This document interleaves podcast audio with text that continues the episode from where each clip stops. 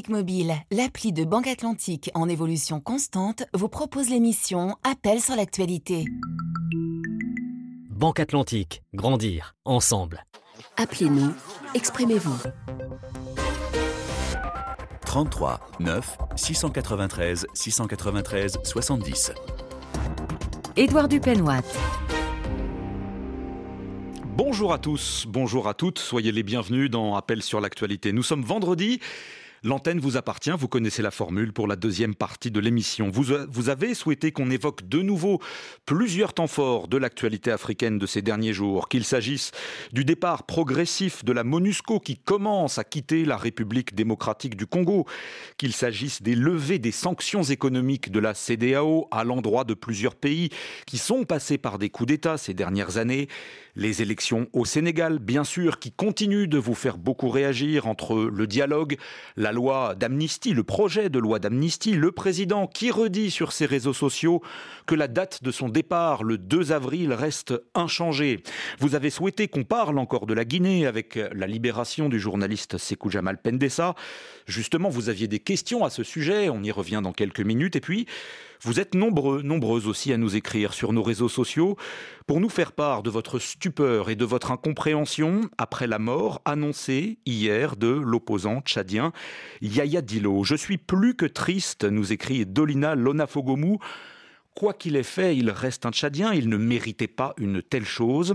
Est-ce que notre cher pays va pouvoir retrouver un jour l'unité de ses enfants. C'est ce que nous écrit Hervé Badawedom. C'est justement pour euh, reposer le débat, revenir sur les informations que l'on sait ce matin, que nous avons joint François Mazet, notre envoyé spécial à N'Djamena. François, bonjour.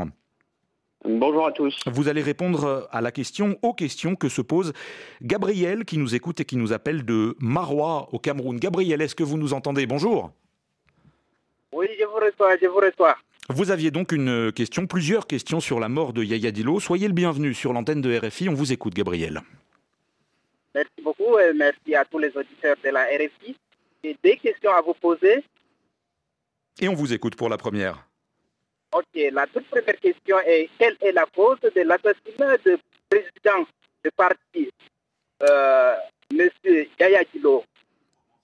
Oui, euh, vous nous posiez des questions sur euh, les circonstances, sur les causes, sur ce que l'on sait précisément du déroulement de ces derniers jours. François Mazet est donc en ligne avec vous et avec nous pour nous répondre. François, que peut-on dire à Gabriel ce matin? Alors déjà que l'assaut donné euh, ce mercredi vers 13h30 contre le siège du Parti socialiste sans frontières, c'est surtout la conclusion de près de 24 heures de, de tension. mardi, en fin d'après-midi, je rappelle que des éléments de forces de défense et de sécurité avaient appréhendé le secrétaire aux finances du parti, Abakar Tourabi dans le quartier de Sabangali. Celui-ci était recherché après l'agression du président de la Cour suprême le 19 février dernier, que les autorités euh, attribuent à des membres du PSF, mais que Yaya Dilo avait qualifié de mise en scène. Euh, cet homme, Abakar Torabi, aurait été euh, blessé en résistant à son arrestation. Il a été emmené à l'hôpital, puis dans les locaux du renseignement. Dans la soirée de mardi, Yaya Dilo avait affirmé qu'Abakar Torabi avait été euh, tué. Et puis dans la nuit, un attroupement euh, s'était formé devant l'Agence nationale de la sécurité d'État. Euh, la tension alors monte et des coups de feu éclatent dans des conditions qui sont toujours discutées. le gouvernement dit que des hommes menés par Yaya Dilo avec des véhicules et des armes auraient ouvert le feu, ce que démentait l'opposant mercredi. des vidéos diffusées par ses proches montrent des jeunes désarmés en djellaba blanche. Euh, mais on a assez peu de certitude en fait hein, sur cet épisode nocturne. Euh, ce qui est plus certain, en revanche, François, c'est ce qui s'est passé dans les heures qui ont suivi, c'est-à-dire dès l'aube de la journée de mercredi, où le siège du parti, du PSF, a été encerclé par un très fort dispositif militaire. Oui, et dans la matinée, lors d'un conseil de sécurité, le chef euh, de la transition, Mahamat Idriss Déby, autorisé l'arrestation au nom, selon le ministre de la Communication du gouvernement, de l'égalité de tous les Tchadiens devant la loi. Euh, les autorités affirment que les hommes retranchés ont ouvert le feu et que les militaires n'ont fait que répondre. En tout cas, il y a eu trois quarts d'heure de fortes détonations environ, euh, ce que le gouvernement a justifié par le besoin de faire sauter des portes blindées. Euh, pour les soutiens de Yaya Dilo, en revanche, il s'agit d'un assassinat pur et simple commandité par les autorités. Ils en veulent pour preuve une photo de la dépouille qui a circulé hier. On voit un orifice sur le côté droit de la tête de l'opposant. Le gouvernement repousse ces accusations et renvoie au fait qu'aucune autopsie n'a été demandée pour remettre en cause la version officielle. Alors, Gabriel, je vais me permettre de prendre dans ma voix votre deuxième question. La, la ligne était un peu erratique pour la première partie de notre entretien. Vous nous demandiez, vous avez demandé à François Mazet si la mort de Yaya Dilo pouvait déclencher des tensions et perturber le démarrage attendu du processus électoral, François. Oui, ben, c'est une bonne question de la part de Gabriel. Euh, les autorités disent que non, se veulent rassurantes sur la tenue comme attendue euh, du scrutin, euh, refusent de discuter de la place centrale hein, de Yaya Dilo dans la communauté Zarawa, celle du chef de l'État, prépondérante dans l'appareil sécuritaire et des conséquences de ces événements. la question du risque de perturbation, elle est néanmoins dans tous les esprits ici. Peut-il y avoir des remous, une tentative de vengeance, se demandent nos interlocuteurs. ces événements surviennent alors que les candidats candidats à la présidentielle doivent déposer leur dossier à partir de mercredi, à deux mois de la présidentielle de fin de transition, et que euh, Mahamat Idriss Déby doit se prononcer euh, demain sur sa participation au scrutin. Euh, cette campagne, donc, elle va s'amorcer dans un climat de crainte et de soupçon. Merci beaucoup François Mazet, envoyé spécial de RFI N'Djamena. Gabriel, qui nous écoutait depuis Marois, j'espère que l'on a répondu à vos questions. J'en profite aussi pour vous dire, pour vous reparler de ce processus préélectoral au Tchad, que les équipes d'Appel sur l'actualité avaient prévu depuis plusieurs semaines déjà de vous donner la parole plus largement sur ce sujet, de consacrer des antennes à ce contexte préélectoral. Juan Gomez vous donne rendez-vous mardi prochain, 15h, à l'ONAMA pour l'enregistrement de deux émissions en public. Venez nombreux pour euh, dresser le bilan de la transition, euh, d'autant que la date de l'élection présidentielle a été annoncée cette semaine, quelles sont les avancées et pour vous les échecs de ces années écoulées? Ce sera donc mardi, 15h, rendez-vous est pris à l'ONAMA. Nous sommes maintenant en studio de retour à Paris avec Sidi Yansané, journaliste au service Afrique de RFI. Bonjour Sidi. Bonjour. Merci de nous avoir rejoints dans ce studio pour répondre à la question d'Ibrahima qui nous appelle de Conakry, capitale guinéenne. Ibrahima, bonjour, bienvenue sur l'antenne. Bonjour, bonjour à tous. Vous aviez, vous aviez des questions sur euh, les événements de ces derniers jours, et notamment la suspension de la grève qui avait commencé en début de semaine. On vous écoute, Ibrahima. Justement, après la suspension de ce. Euh, comment Après, la grève a été suspendue après la remise en liberté de Sekou Jamal Pendessa. Je veux savoir, cette remise en liberté signifie la fin définitive des mouvements de protestation? Ibrahim, on va, on va répondre justement à la première partie de cette question avec euh, Sidi Yansané, fin connaisseur de la Guinée. Sidi, est-ce que la remise en liberté du journaliste euh, Sekou Jamal Pendessa signe la fin définitive du mouvement de protestation? Alors rappelons hein, que lors de son procès en appel il y a deux jours, Sekou Jamal Pendessa a tout de même été condamné à trois mois de prison, dont un mois ferme, ce qui correspond à la durée de sa détention, et c'est pourquoi il est reparti libre mais coupable. Il est vrai que la grève, la fin de la grève était conditionnée à la libération du secrétaire général du syndicat des professionnels de presse de Guinée. Donc, euh, pour les 13 centrales syndicales que compte le pays, il s'agit d'une victoire après seulement euh, deux journées de grève générale et illimitée qui a paralysé le pays. Mais cela renforce les affirmations de l'opposition et de certains membres de la société civile qui dénoncent une justice instrumentalisée par les autorités de transition. Alors, si cette remise en liberté du journaliste syndicaliste a bel et bien euh, signé l'arrêt de la grève, il faut préciser que celle-ci n'est que suspendue. Le mouvement syndical guinéen se dit désormais prêt à négocier avec les autorités sur ces différents points de revendication, à savoir euh, la baisse du prix des denrées alimentaires de première nécessité, l'application d'un protocole d'accord euh, signé en novembre avec le gouvernement et le patronat pour une revalorisation du salaire des fonctionnaires, et ensuite la levée complète des restrictions d'accès à Internet, et puis également le rétablissement des médias audiovisuels privés suspendus depuis la fin de l'année dernière. Alors vous, vous précisiez, dit que Sekou Jamal Pendessa est libre mais qu'il a été condamné, et sur notre antenne, son avocat indiquait d'ailleurs qu'il la laisse pourvoir en cassation. Donc euh, les, audiences judiciaires ne sont pas terminées pour le journaliste. Ibrahima, vous avez aussi suivi l'organigramme euh, politique, gouvernemental euh, à Conakry, et vous aviez une question en rapport avec la nomination d'un nouveau Premier ministre. Exactement. Ma deuxième question est la suivante. Avec la nomination du nouveau Premier ministre, peut-on s'attendre à la réouverture des médias? Sidi, question simple, réponse on imagine un peu plus complexe. Bon, alors on va d'abord commencer par présenter le nouveau Premier ministre. Hein. Il s'agit d'Amadou Ouriba, plus connu en Guinée sous le nom de Baouri. Il est le président de l'UDRG, l'Union des démocrates pour la renaissance de la Guinée. Un acteur très connu hein, de la scène politique guinéenne. On peut dire qu'il fait partie des anciens, ex-ministre de la Réconciliation, cofondateur de l'Organisation guinéenne des droits de l'homme, cofondateur également de l'UFDG, la principale force d'opposition politique dont il a été exclu en 2016. Alors dans ses premières prises de parole, juste après sa nomination, le nouveau Premier ministre a déclaré qu'on ne pouvait laisser les populations souffrir davantage et il a appelé les acteurs syndicaux, politiques et sociaux, je le cite, à faire preuve d'empathie vis-à-vis des plus faibles et de mettre la balle au centre.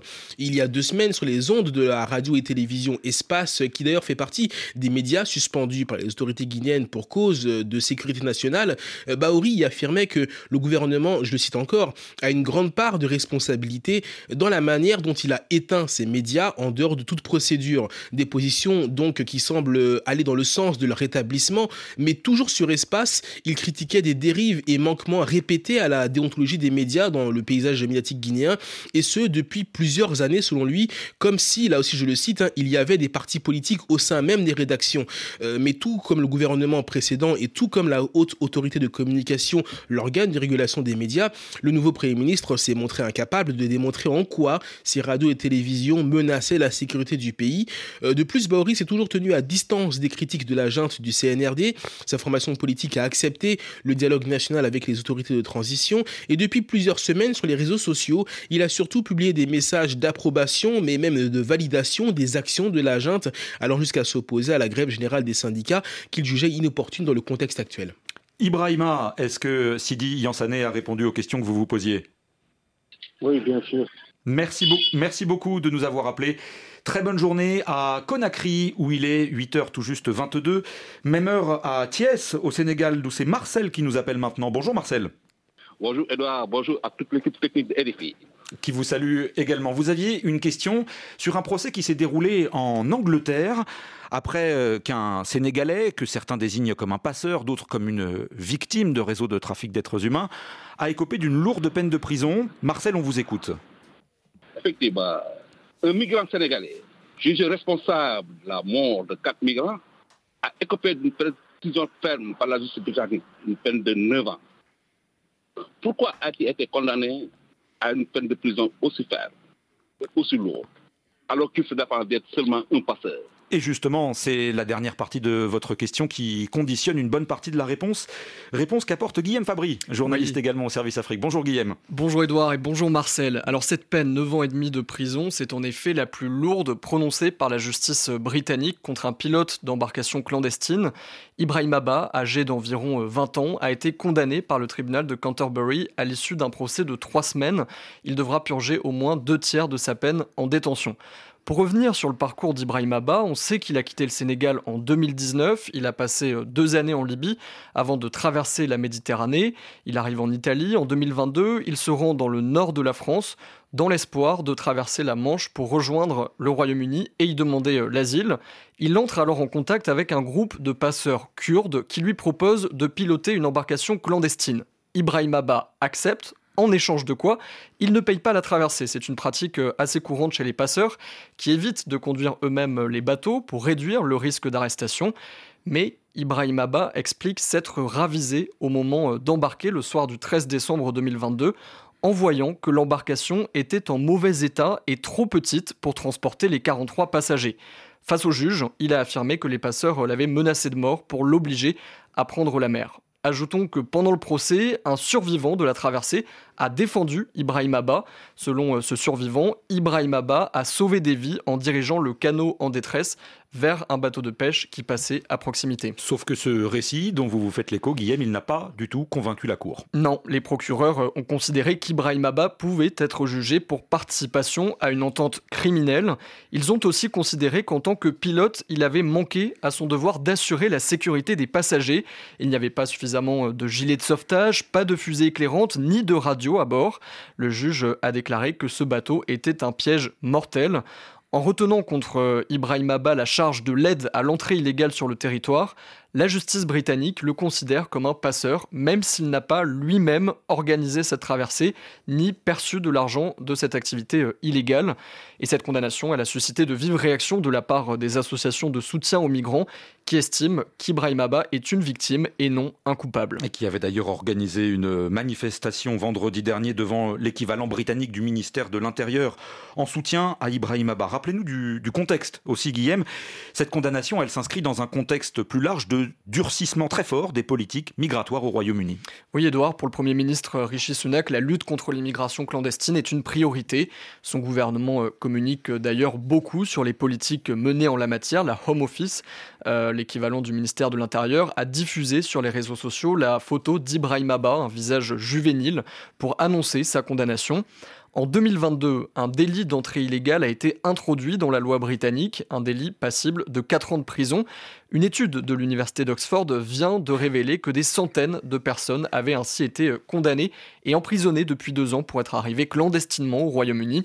Enfin, Rishi Sunak espère une entrée en vigueur dans les prochains mois pour son projet de loi euh, organisant le transfert des demandeurs d'asile du Royaume-Uni vers le Rwanda, un projet qui vise là aussi à décourager l'immigration irrégulière. Et on rappelle enfin que Ibrahim Abba, ce n'est pas le seul cas similaire devant la justice britannique, puisque entre les mois d'août et de janvier dernier, au moins huit autres cas similaires aux siens se sont retrouvés devant les tribunaux de Grande-Bretagne.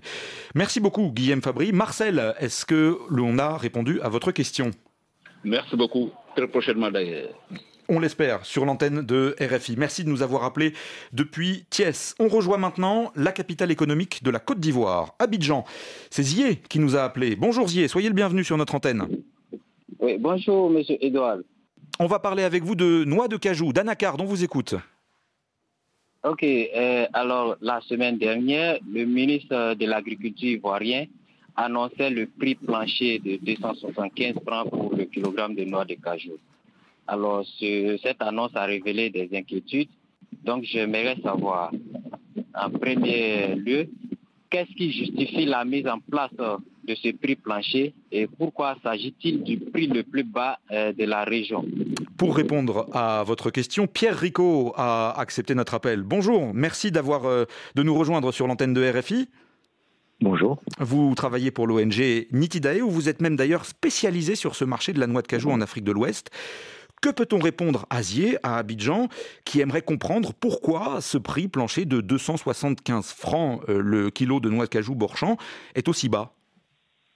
Alors, je voudrais d'abord remercier Zier d'avoir posé cette question, parce que je pense qu'il y a beaucoup de producteurs de noix de cajou qui se la posent euh, cette année. Euh, alors, il n'y a pas de réponse simple, hein, il y a plusieurs éléments. Le premier, il faut comprendre que le prix de la noix de cajou, il est fixé, ce prix plancher, de manière indicative après une consultation des producteurs, des transformateurs et des exportateurs de noix de cajou, donc tous les acteurs de la filière noix de cajou en Côte d'Ivoire sont consultés, on regarde l'état des prix sur le marché international et en fonction de ce prix sur le marché international, on essaye de fixer un prix plancher euh, qui pourrait être respecté par tous les acteurs. Alors pourquoi est-ce qu'il a baissé par rapport à l'année dernière? Parce que le marché international est en baisse. Et ça, c'est pas nouveau pour les producteurs de de Côte d'Ivoire, puisque cette baisse, elle est continue depuis pratiquement euh, 4 ans. Euh, elle a commencé fin 2018 et on va dire depuis 2019, euh, les prix baissent de, manière continue. Pourquoi est-ce qu'ils baissent? Parce qu'il il y a une croissance de la production, notamment en Côte d'Ivoire et plus généralement en Afrique de l'Ouest, qui est énorme. sur les, les quatre dernières années, la production d'Afrique de l'Ouest a augmenté de 1 million de tonnes. La production ivoirienne de 450 000 tonnes. Donc cette énorme croissance de la production, elle, euh, déclenche une situation manière de, de suroffre. Alors c'est pas une suroffre catastrophique parce qu'on a, de la chance. En face, les consommateurs répondent et la consommation de noix de cajou croît également, mais elle croît moins vite ou on va dire en décalé par rapport à cette croissance de la production. Et donc c'est ça qui, qui provoque, on va dire, cette baisse on espère que ça va se rétablir progressivement, mais euh, le, le, problème, c'est que ces anacardiers qui ont beaucoup, beaucoup d'anacardiers ont été plantés dans les années 2015-2016 quand les prix étaient très élevés, et aujourd'hui, ils conduisent à cette surproduction. Finalement, une simple, une simple question de balance entre l'offre et la demande sur euh, la noix de cajou Malheureusement. Et, et, si on devait comparer avec le, le, marché du cacao, où on a la chance en Côte d'Ivoire d'avoir un système de fixation du prix Borchamp qui est basé sur la bourse et sur une vente anticipée des stocks de cacao Alors... qui permet, on va dire, d'étaler les prix euh, sur la note cajou, on n'a pas de bourse. Ah, vous, vous, parliez effectivement d'un prix indicatif euh, fixé avant la campagne. Pierre Rico, je suis obligé de vous interrompre parce que l'horloge tourne. Zier, merci de nous avoir appelés. Il est juste